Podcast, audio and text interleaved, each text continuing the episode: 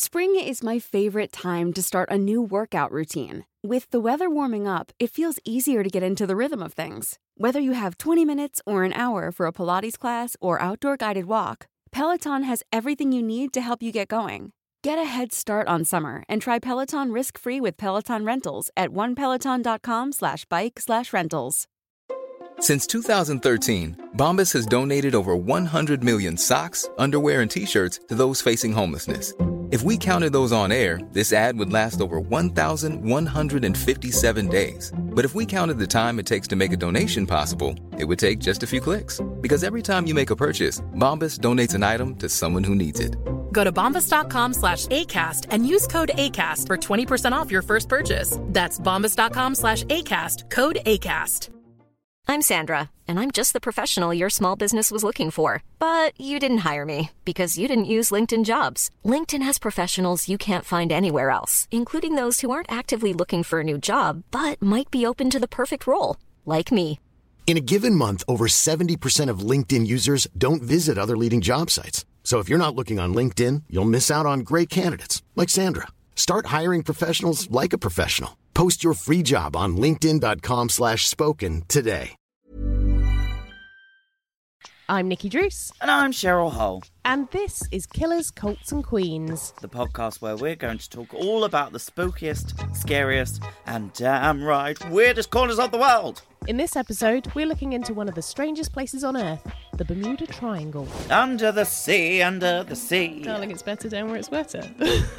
Not in the triangle. There's so many fish we haven't discovered yet. I know, and why do they all look really terrifying? Never judge a book by its cover, Nikki Druce. Are you ready? Look, I've got my passport, I've got my plane ticket, I'm ready to fly.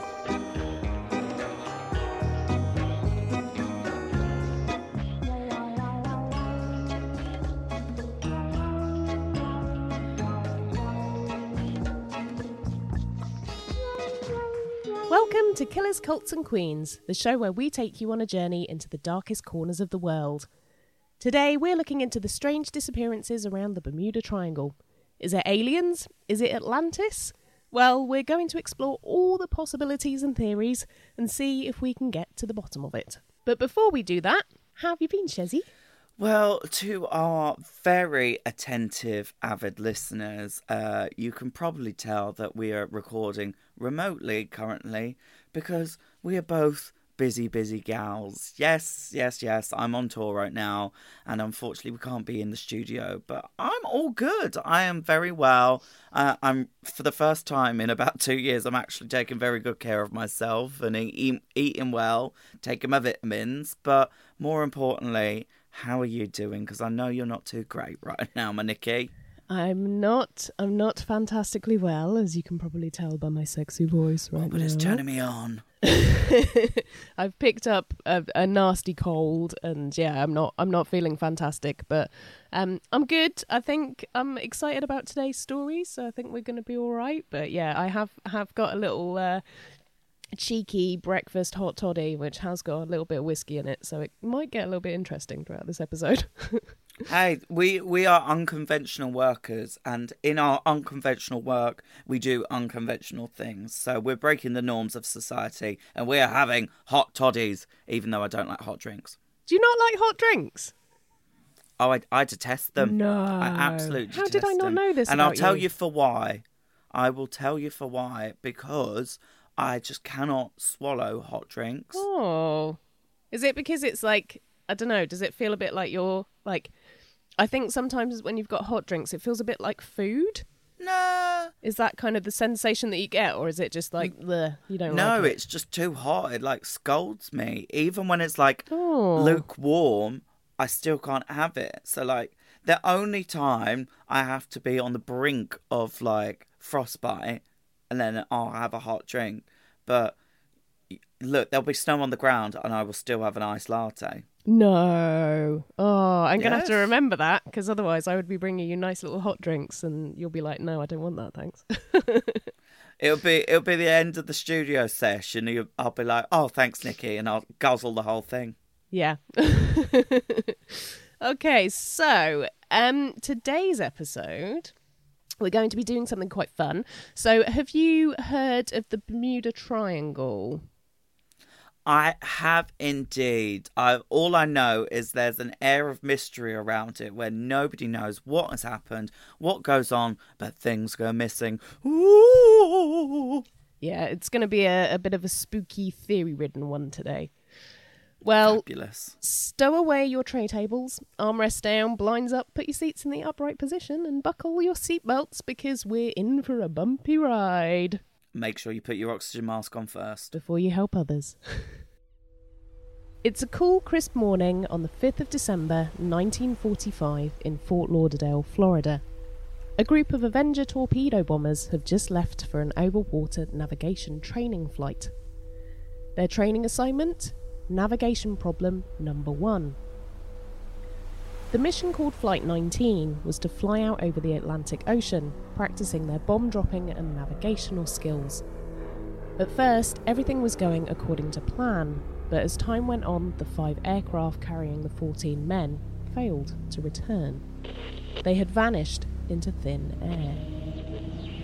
Calling in the cavalry, 13 airmen jumped in their planes and took off from the Naval Air Station in Banana River to rescue the men from Flight 19, also never to return again. In just two days, a murky and mysterious part of the ocean called the Bermuda Triangle had claimed almost 30 lives. But how and why is this area of the world still so mysterious? Let's find out. No, I want to find out. Let's go, Nikki. I'm eager. We're, we're not stopping for any idle chat here today. We are straight into the episode. Well, I'm not gonna lie. I feel like Bermuda is one of those things that people talk about all the bloody time, but there's never an answer. No. no, it's But there probably still isn't an answer. no. There. Well, we'll we'll find out throughout the episode. I'm not. I'm not going to crash the end there. but yeah, it's going to be going to be an interesting one because there's just so many different theories on this, and I think you're going to enjoy exploring every single one of them because some of them get quite crazy. Look, I've got my map, I've got my backpack. You can call me Dora the Explorer. I'm ready to explore. Okay, so first of all, what is the Bermuda Triangle? Well, also known as the Devil's Triangle, it's an area of the Atlantic Ocean roughly bounded by Puerto Rico, Miami, and of course, Bermuda. Bermuda, yes, is actually an island. It's a good old fashioned British overseas territory in the North Atlantic Ocean with a population of just over 60,000 people. Fun fact it's famous for its pink sandy beaches at Elbow Beach and Horseshoe Bay. Oh, I want to go.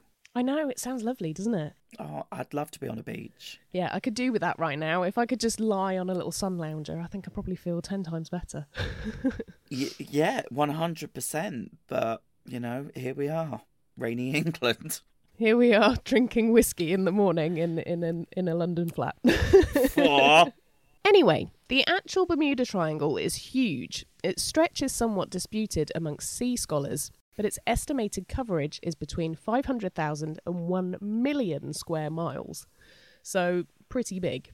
Now, even though ships have been going missing in that area for hundreds of years, the actual term, the Bermuda Triangle, wasn't actually coined until 1964 when journalist Vincent Gaddis wrote about the strange disappearances over the years in Time magazine. In that stretch of ocean alone, countless numbers of ships and aircraft have met their demise, leaving scientists puzzled as to what could possibly be bringing all that tech down. In fact, an average of four planes and 20 boats are said to vanish in the Bermuda Triangle every year, with absolutely no explanation. That's just mad. Like, It's such a huge number. I look, my first initial reaction was just literally just like, oh, it's where planes just literally go missing, just off the radar. Malaysian Airways 101. But Yeah. when it's like everything that falls into the trap of this triangle, or the, the trap of the triangle, it's um, it's one of those things that you just go, but what is causing this? And I think that's why I'm such a curious person because I always want I want the answer, Yeah. and sometimes we can't just get it. And luckily, I'm not like a annoying little brat that's like, no, I need to know. No, I I find as well with this is that it's such a, a strange mystery because it's also such such a huge area as well. Like when I thought of the Bermuda Triangle, I thought of something quite small, but this is actually millions of miles big, and I didn't I didn't realize that. I just thought it was a small small place. Oh, the Atlantic. It is in the Atlantic, right? Yes, it is the Atlantic. Yeah, the Atlantic Ocean is one of the actually scariest parts of the world. I'm sure we talked about this on the pod before, but I I am so petrified of oceans Yeah, that's understandable. because you never you like there is so much that the world hasn't explored down there. And I saw a TikTok the other day and it showed all the different depths of all the oceans in the world. Oh, no. And they Terrifying. they they did it to scale. Yeah. So they they started like the biggest lakes, and it was like the height of like the Eiffel Tower, and then it would go to like the Burj Khalifa or whatever it is, mm. and then it would be like one of the oceans was like fifteen of the tallest buildings in the world, and I was like, oh, I don't like that. I do not like that. No, it's really scary. And um, have, have you ever been swimming out in the sea, like away from land, or have you like ever jumped off a boat or anything? So I have done I've done a fair bit of snorkeling. Okay. um, obviously to the extremities of where a boat can dock for a bit. Yeah. Um, I've seen a few shipwrecks. Oh, Uh, that's cool. Recently, well, recently it was in April, but recently we went to Barbados and we did a little catamaran trip, and they have two shipwrecks. One is man-made, and one is an actual like 1800s boat. And it's so beautiful because it's now just become a sanctuary for fish Oh, that's lovely. they've just become like their homes and it's so fascinating just to snorkel and see them all living their best lives but Yeah. i haven't gone anywhere where i feel like i can see like dark blue you know Yeah, I would be terrified of something just, you know, like you see sometimes those those made up TikToks, don't you, where it's like the big sea creatures from underneath and oh, that fills me with so much dread. there's so many fish we haven't discovered yet I know, and why do they all look really terrifying? never judge a book by its cover Nikki Druce Yeah, I know. They might be really snuggly, really, but you know, with all those teeth, possibly not. Hmm, who knows One of the first recorded instances of strange happenings in the Bermuda Triangle dates all the way back to the 1400s. In 1492, Columbus sailed the ocean blue. Explorer Christopher Columbus was on his way across the Atlantic Ocean for the first time to discover the New World, aka America. On his way across the ocean, his ship stumbled into the Bermuda Triangle, where he and his crew reported some really strange things. They noted a bunch of weird stuff. First, their compasses began malfunctioning, and then they noticed that the stars appeared to move around in the sky.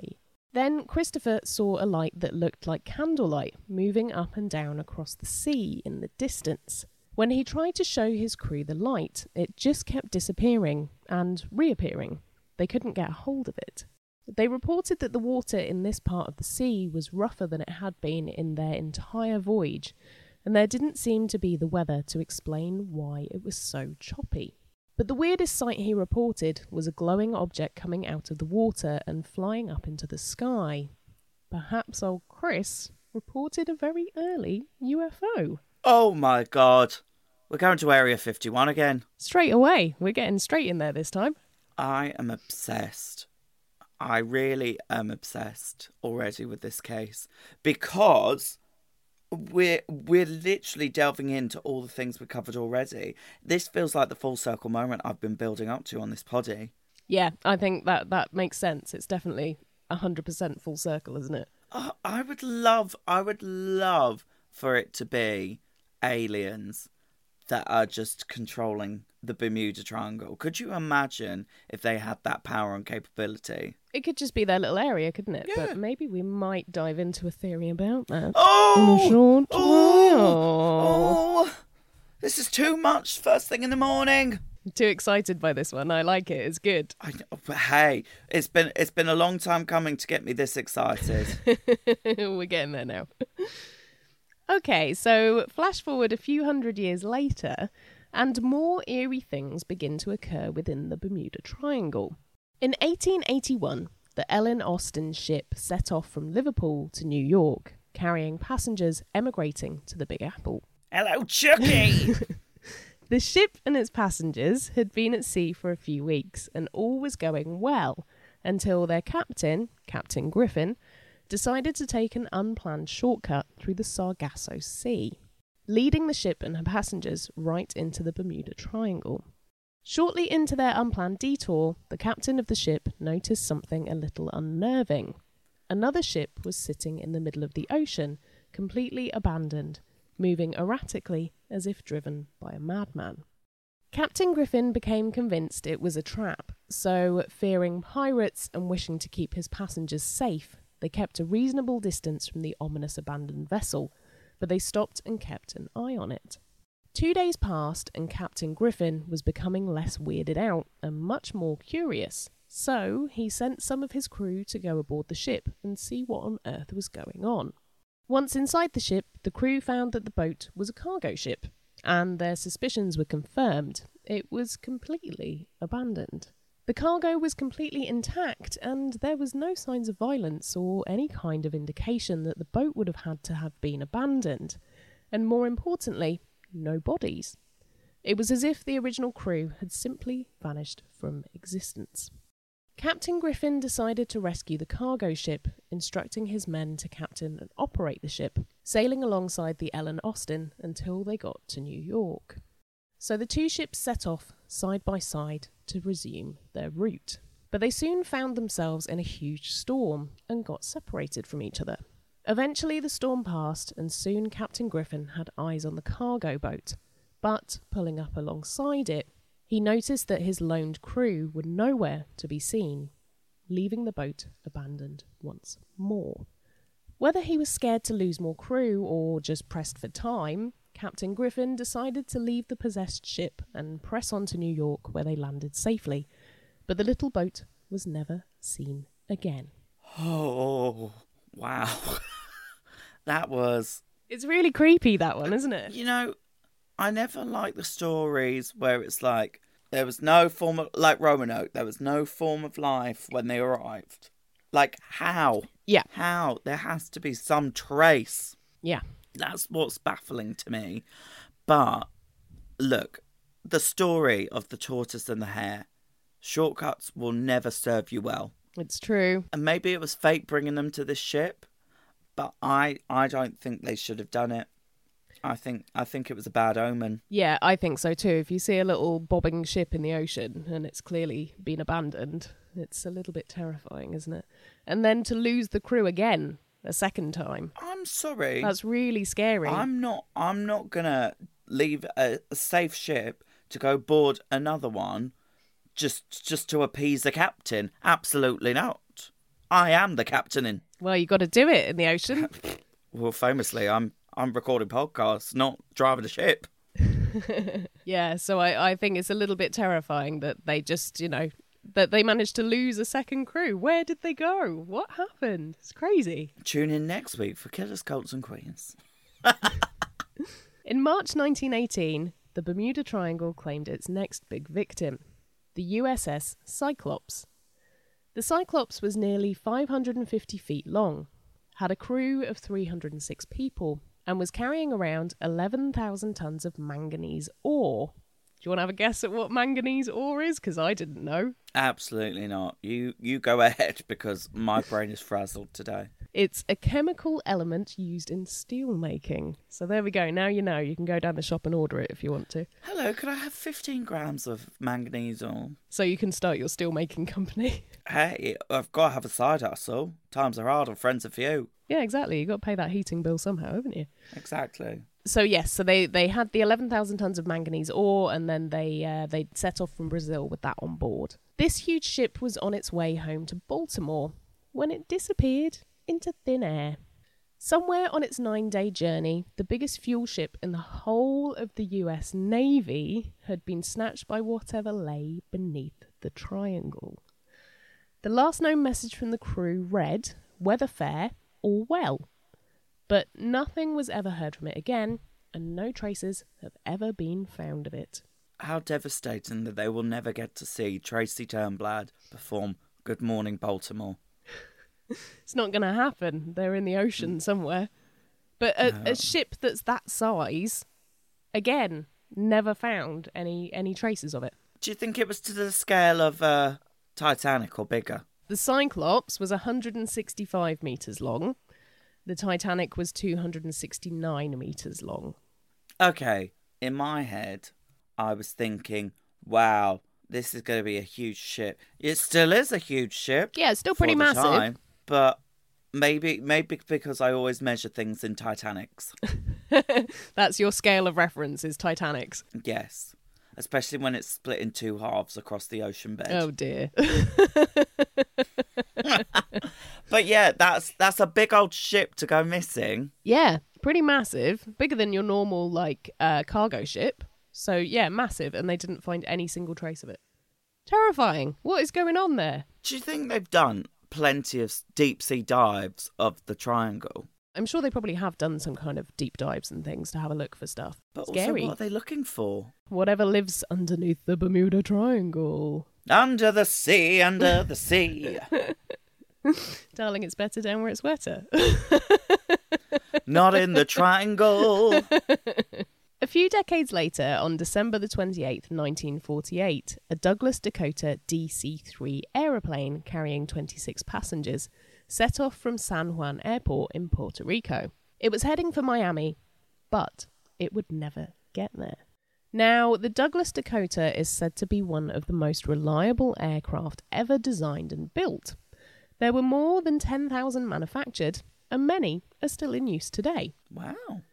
As the planes are well known for being highly reliable, it's hard to understand why it disappeared just 50 miles out from its destination in Florida. It had only 20 minutes of its flight left to go when it vanished. It disappeared right after the captain of the plane left a message letting Miami know that they were 20 minutes away. But interestingly, the message didn't actually go to Miami Airport. It pinged to New Orleans, over 600 miles away causing some to wonder where did the plane go before it vanished into thin air? How could. New Orleans? Sorry, I say New Orleans. How do you say it? Pro- say it properly for me. I, because I, I can say, never say it I say New Orleans, Okay, which I don't know is correct or not or not. because my dad has ruined the way that I say it because he he used to do a lot of business trips to Right. America and he would go there and he would always say New Orleans. so New Orleans. I can't say it any I can't say it any other way other than New Orleans. but New Orleans to Miami is a big jump Yeah, they they would have had to have gone up from Puerto Rico and literally veer around that way. So how on earth was that even possible? and the fact that the message pinged to New Orleans is like, why? Why did nobody pick that up and say, "Hang on a second, they're going to be directed the wrong way"? Because if you've got air traffic control, isn't that going to direct them in the wrong direction then? Yeah, uh, I yeah I I don't understand what's happened there. That's quite petrifying because your seatbelt signs go on at 20, 20 minutes before the flight Yeah. um, starts going down. So you know you know you're almost there. You're almost on tarmac. Yep. You're getting ready. You're putting your sunglasses on, getting your sun cream on. I'm just doing the face. That's the only yeah, thing that's just the face. That's the important bit. It's the money maker. I've got a roll neck on and gloves. Perhaps the most infamous disappearance in the Bermuda Triangle is that of Flight 19. On December the 5th, 1945, a group of five Avenger torpedo bombers took off from Fort Lauderdale in Florida to perform a training run. It was a three hour journey full of dropping dummy bombs and weaving in and out of the sky, training for combat. It was a journey these pilots had done dozens of times, a routine maneuver, and there was no reason to believe it would be any different this time. But shortly after dropping their replica bombs, the planes began to get into a spot of trouble. Lieutenant Charles C. Taylor, a super experienced pilot, started having trouble with his compass. He believed that it was malfunctioning, leading them in the wrong direction. He radios down to another Navy flight instructor who was flying down by the Florida coast to check in. The flight instructor recommended that Charles just fly towards the setting sun. This is actually protocol for a lost plane, by the way, just fly towards the setting sun. But Charles was spooked and totally lost, so believing that he was somewhere over the Florida Keys, he turned around to try and head towards the Gulf of Mexico. Chillingly, they were actually flying further and further away from land. His men in the other plane radioed over to him to turn back around, but Charles wouldn't and led them back out over the ocean. By this point, they had been in the air for well over three hours, and the crew started expressing their concerns that they wouldn't be able to correct their journey before they ran out of fuel. In his final transmission, Charles told the men that once the first plane dropped below 10 litres of fuel, they should all ditch their planes into the sea and use their ejector seats for a greater chance of rescue. A few short minutes later, the transmissions ended. Convinced that Flight 19 had ditched into the ocean, the Navy launched a search and rescue mission. Two Mariner flying boats were immediately sent out into the Atlantic to search for the men. However, just 20 minutes after setting out to rescue the men, the boats mysteriously dropped off the Navy's radar. Neither the 13 crewmen of the Mariners, five pilots of Flight 19, nor the wreckage of the planes were ever found. Oh, I don't like that one. I know. More people. First of all, first of all, why on earth would you say, "Oh, let's fly into the distance. Let's fly to the setting sun"? Isn't that just a recipe for disaster? Well, yeah, particularly if the sun is going to set out over the sea. That's it. Exactly. Yeah. We in the UK get the sunset first. Uh, uh, Spring is my favorite time to start a new workout routine. With the weather warming up, it feels easier to get into the rhythm of things. Whether you have 20 minutes or an hour for a Pilates class or outdoor guided walk, Peloton has everything you need to help you get going. Get a head start on summer and try Peloton risk-free with Peloton Rentals at onepeloton.com slash bike slash rentals. Hiring for your small business? If you're not looking for professionals on LinkedIn, you're looking in the wrong place. That's like looking for your car keys in a fish tank. LinkedIn helps you hire professionals you can't find anywhere else, even those who aren't actively searching for a new job but might be open to the perfect role. In a given month, over 70% of LinkedIn users don't even visit other leading job sites. So start looking in the right place. With LinkedIn, you can hire professionals like a professional. Post your free job on linkedin.com slash spoken today. ahead of America. So obviously they're flying towards us where we're already in darkness. And what's next to us? A big fucking ocean. Yeah. So it's not going to end Oh. well, is it? No. Do you know why I think they do it? Because I think they're like, ah, you're a lost cause. Bye. Yeah, maybe. Maybe that's sort of the protocol is that, you know, you, you fly out over the sea because you are just going to perform a mission where you die. I would hate to be on that plane. And I'm like, turn around. Turn around. It's I like know. Dreamgirls. Turn the wigs around. Like you just you just gotta do what you gotta do. And if somebody's not listening to you, then oh oh the sheer panic. I can feel the heart palpitations right now. I know, it's really scary, isn't it? Yeah. Just, you know, you just got to keep following this guy and know that that's it. You are going to end up in the sea somewhere. I don't remember this happening on Top Gun. I don't think it was part of the original storyline, no. I haven't seen Maverick. Maybe it's part of that. Well, maybe. Maybe I haven't seen it either, so possibly. Hold my hand. No, we're going off on a tangent. Yeah, that is that is baffling that that has happened, and that's that's a bit more scary than just a disappearing ship or a, a ship with no crew. That is literally a death mission. Pretty terrifying all round, I think. Now, we could talk about so many planes and ships that have been lost over the Bermuda Triangle, but before we get into theories, I'll leave you with this eerie case. oh, not another one. You know me, I like to give you an, an extra little one after uh, after the main theories. so we're going to dive into an extra one. All right then. Go on, tease me, baby. In December 1967, a 23 foot cabin cruiser called the Witchcraft, which is a very fucking ominous name if you ask me, left port in Miami. Recipe for disaster. Yeah, it really is a recipe for disaster, isn't it? The owner had invited a close friend of theirs out to sail out a little ways into the ocean to enjoy the Christmas lights over the waters of Miami. Which sounds absolutely delightful, doesn't it? I know.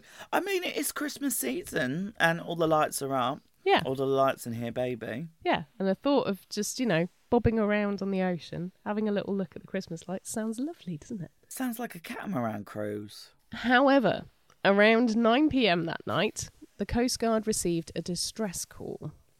The captain of the cruiser calmly explained that the boat had hit something in the water.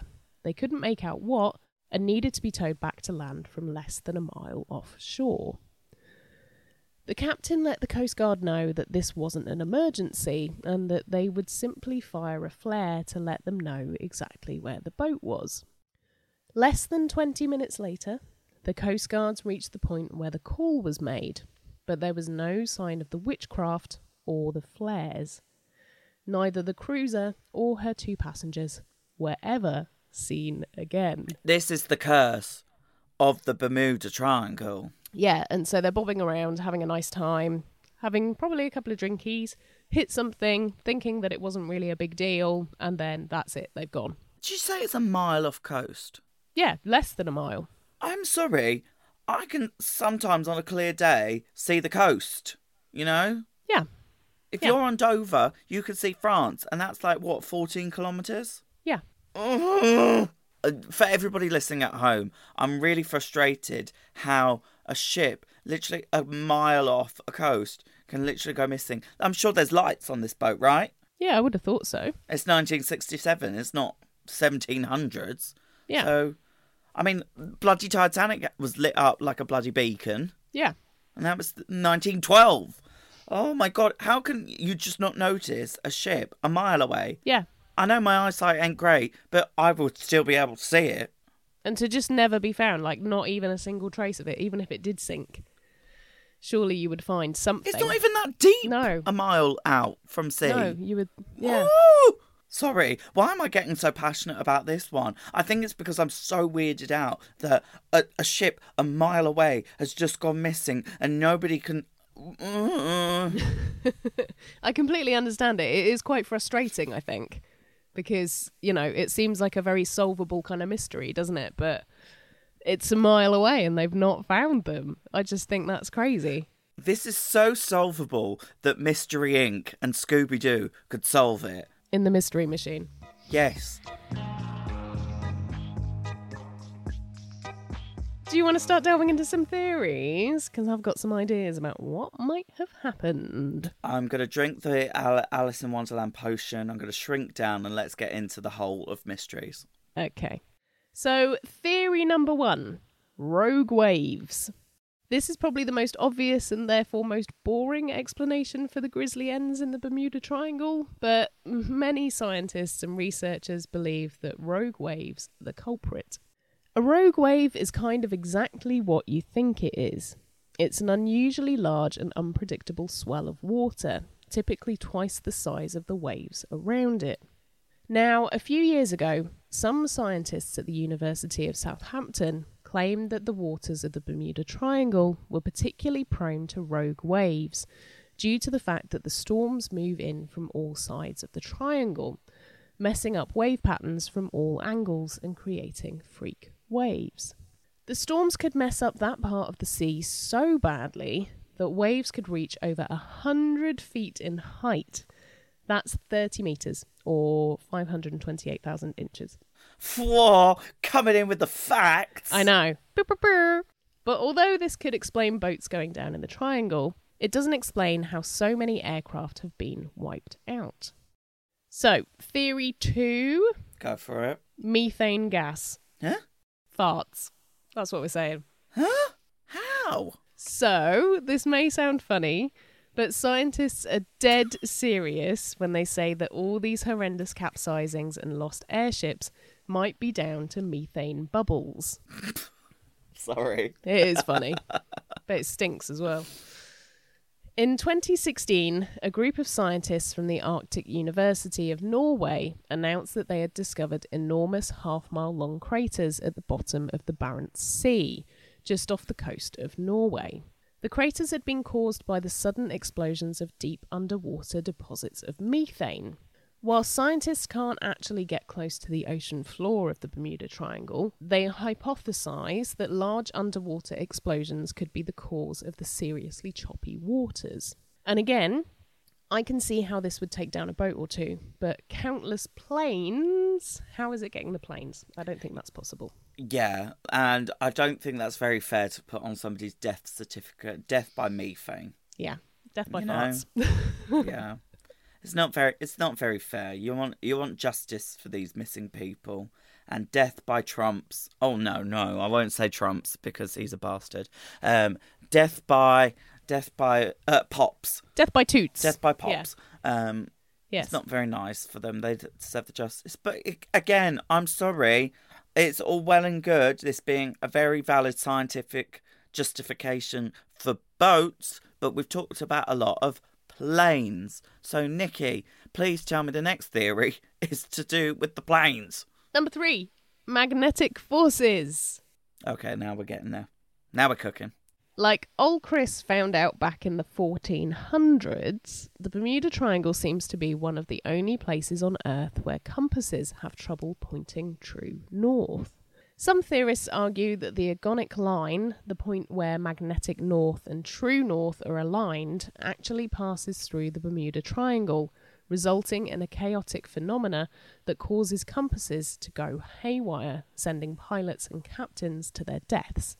The interesting problem with this theory, though, is that the agonic line actually changes every year. It was, in fact, in the Bermuda Triangle one year, but it now appears to be in the Gulf of Mexico instead. Wow. How? Oh, do you know what? This this Earth absolutely fascinates me. Yeah, it's crazy, isn't it? I love it. It's just one of those things that everything. No, there's no set thing going on in this world. Everything's always moving and changing and shifting. It's like the continents moving. Yeah. Fascinating. Do you not find? Yeah, I think it's crazy that, you know, there's just like a magnetic thing in the middle of the ocean that might possibly, you know, affect stuff.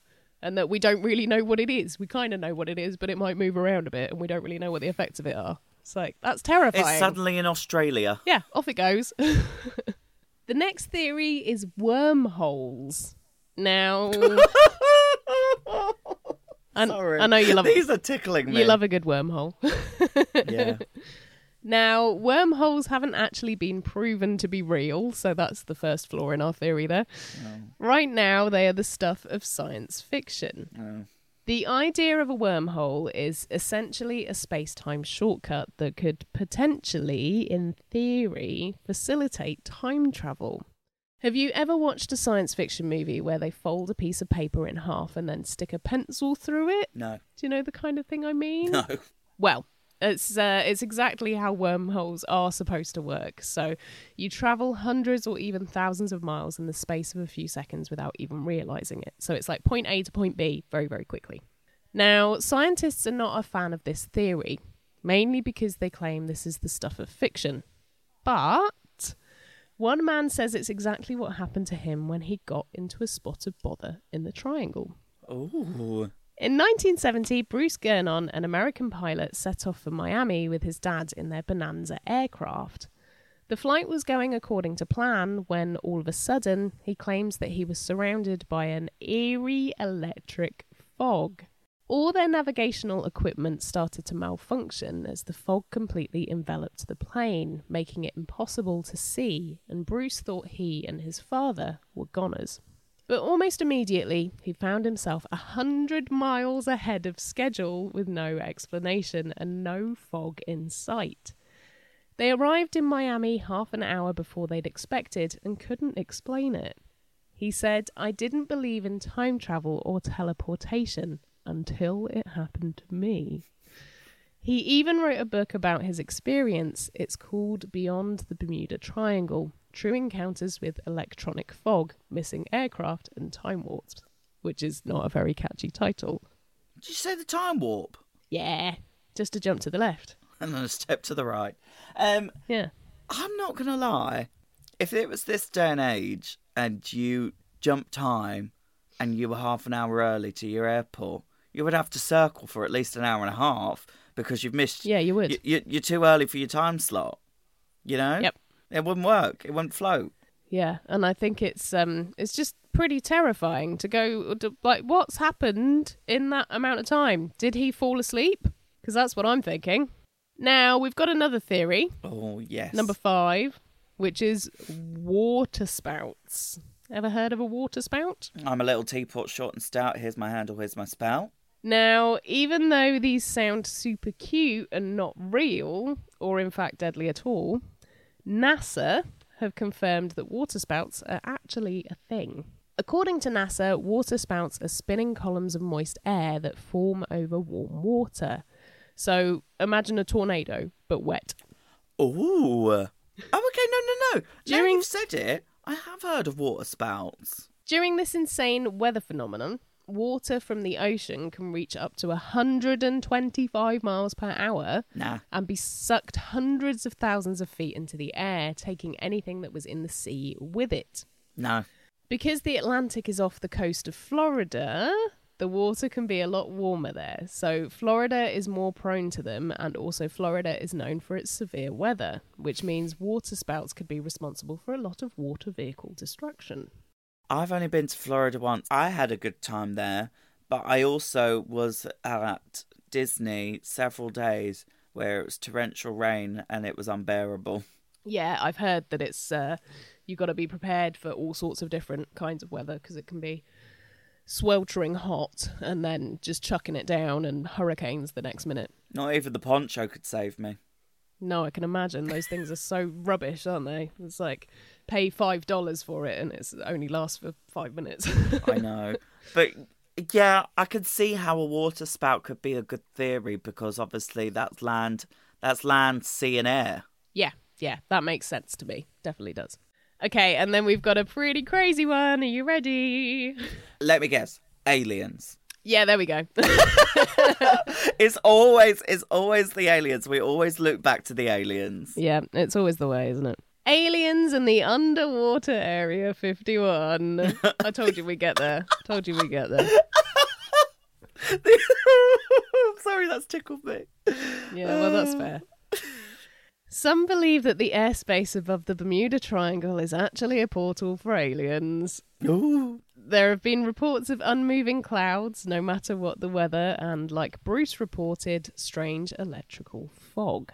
Some have even reported seeing unidentified flying objects in the area. Too big, too small, or too fast to have been made by humans. From this portal, some believe that this is the space aliens use so they can abduct and gather people and the technology they need to conduct research on our species. But they might not be the only ones conducting the research. Oh. Ah.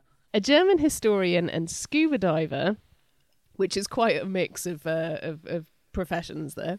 I mean, you got to have a hobby. Yeah, exactly. It's definitely a side hustle, I reckon. But which one do you think is the side hustle, the scuba diving or the historian part?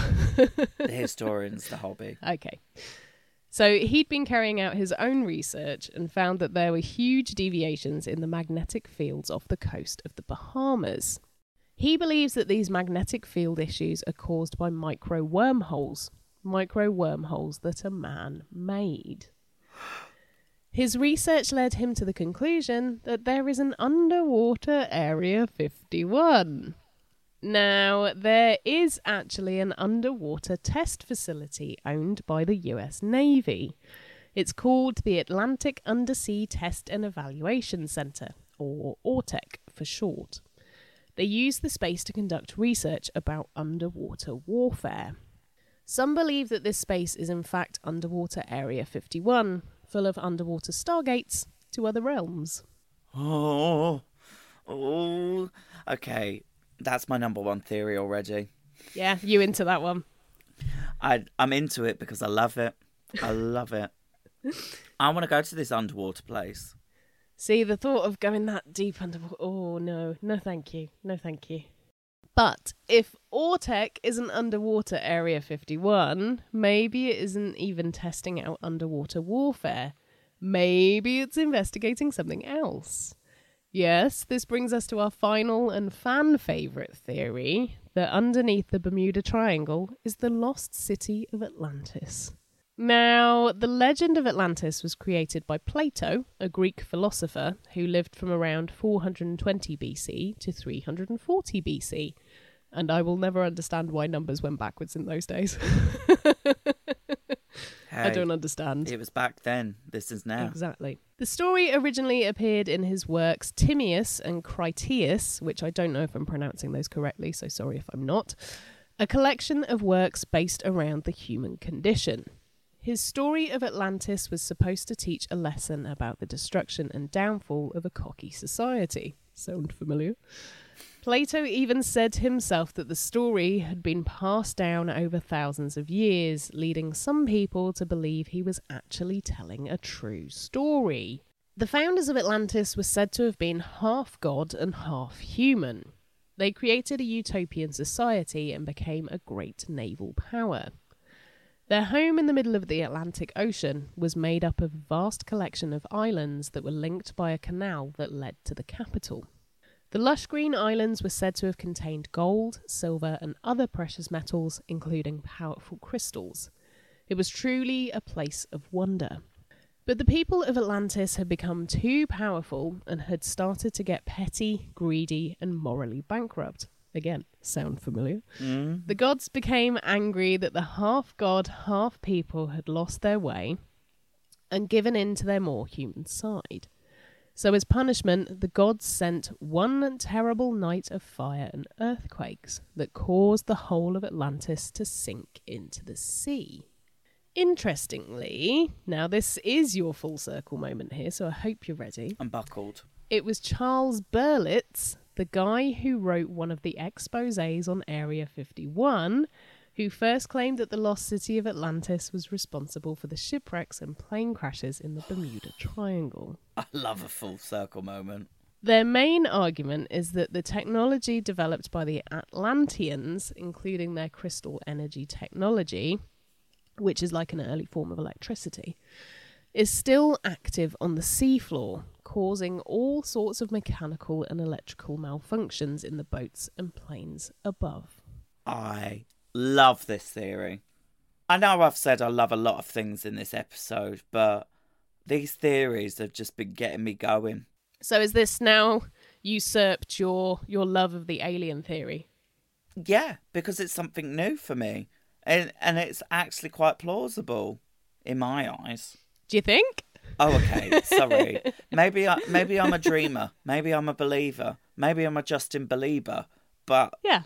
I have to say, I I do like the idea that it's the city of Atlantis that's causing all this chaos and disruption. Yeah, I like the idea that it's the Atlanteans sitting on the floor with all their crystals, just like ruining all these boats. and we thought crystals didn't have any power to them. Apparently, they do. Oh, I believe crystals have power. Yeah, I do have many on my windowsills at home. Having said that, I'm just, you know, I'm one of those people that I'm in for a penny, in for a pound. So I figure it's not doing any harm. Uh, So if I have them and they work, great. Yeah. Otherwise, they just look pretty. So it's fine. And that that should be a selling point in itself. Gorgeous beauty to the eye. But they're still natural things, aren't they? So Well, uh, currently, my ranking for the theories of the Bermuda Triangle are one, Atlantis, yeah, two, aliens, Yeah. three, water spouts, nice. and four. Uh, I don't remember the rest because they're only uh, they're biased. They're biased to the sea, Yeah. and I want to the everyone. Yep, that's fair enough. I don't blame you. I mean, we'll do a, a gold, silver, and bronze. I think for me, probably water spouts is the most plausible. Yeah. Yeah, I, I definitely think so. Then, mm, possibly the magnetic field thing, but seeing as it Oh my god, I moves forgot about the around, magnetic. I Yeah. forgot about the magnetic. agonic line. Yes, that's the one. Yeah, but then they're saying it's always shifting, and how's that explain it for all these years? Yeah, yeah, I understand that. Yeah, and then aliens after that. So there you go. I mean, we've got we've always got to place the aliens because they are our babies. It's true. Our little wee children. Are wee Barbies. Our wee barbies.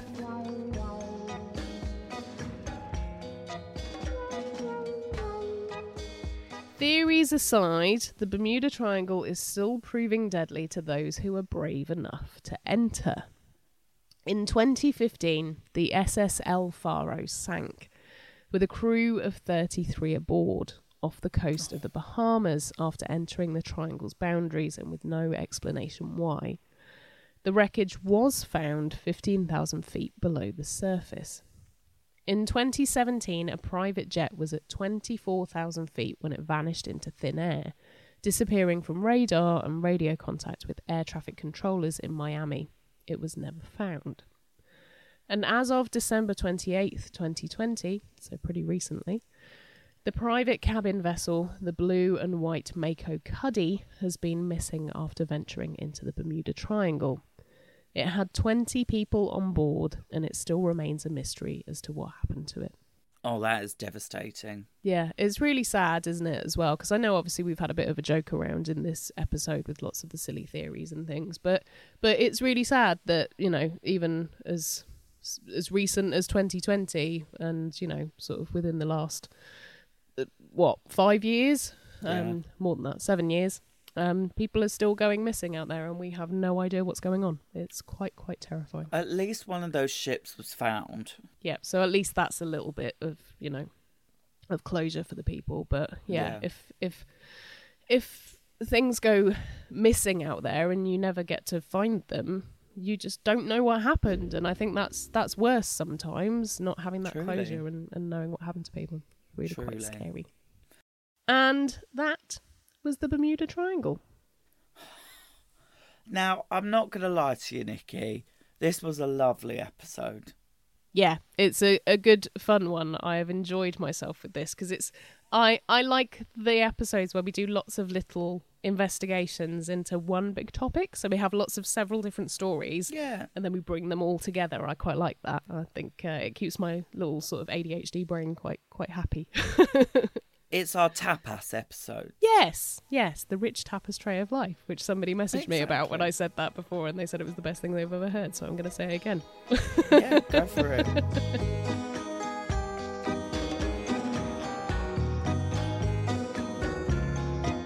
So, we just have to say the knowledge out there on this topic is vast and much more than we can fit in one episode. So, please check out our sources if you want to find out more. Yes, and if you have been affected by any of the topics we've covered in this episode, check out the description box in the episode for more information and helpful resources.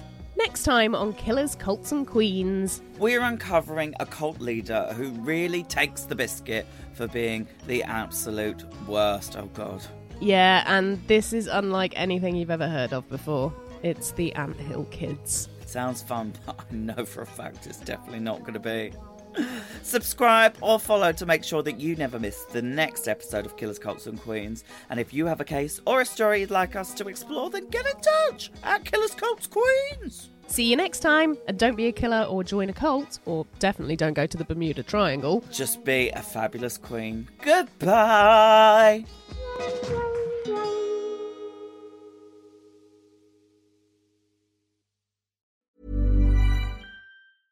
Imagine the softest sheets you've ever felt. Now imagine them getting even softer over time. That's what you'll feel with Bowl and Branch's organic cotton sheets. In a recent customer survey, 96% replied that Bowl and Branch sheets get softer with every wash. Start getting your best night's sleep in these sheets that get softer and softer for years to come. Try their sheets with a 30-night guarantee. Plus, get 15% off your first order at bowlandbranch.com. Code BUTTERY. Exclusions apply. See site for details. If you're looking for plump lips that last, you need to know about Juvederm lip fillers. With Juvederm Volbella XC and Juvederm Ultra XC, your lip look, whether it's subtle or bold, can last up to one full year with optimal treatment and no additional maintenance. Find a licensed specialist and see if it's right for you at juvederm.com today. That's J U V E D E R M.com. Add fullness to lips in adults over 21 with Juvederm Volbella XC or Juvederm Ultra XC. Do not use if you have severe allergies or a history of severe allergic reactions, or if you're allergic to lidocaine or the proteins used in Juvederm. Tell your doctor if you have a history of scarring or taking medicines that decrease the body's immune response or that can prolong bleeding. Common side effects include injection site redness, swelling, pain, tenderness, firmness, lumps, bumps, bruising, discoloration, or itching. As with all fillers, there's a rare risk of unintentional injection into a blood vessel, which can cause vision abnormalities, blindness, stroke, temporary scabs, or scarring. For full important safety information, visit juvederm.com. Hi, this is Paige from Giggly Squad, and I want to talk to you about Splash Refresher and my water intake. Okay, so you guys obviously know that I'm a hydrated girly, but sometimes when you drink that much water, it starts to just taste bland, and you're just like, I need something to spice it up. That's why I love Splash Refresher. It has zero sugar, zero calories, and it's a splash of sweetness. And they come in five different flavors. They're so good wild berry, acai grape, pineapple mango, lemon, and mandarin orange. My favorite is the wild berry because I just I just love a berry. So if you're like me and you're drinking water all day, then try Splash Refresher. It's going to absolutely change your water game and it's good for you.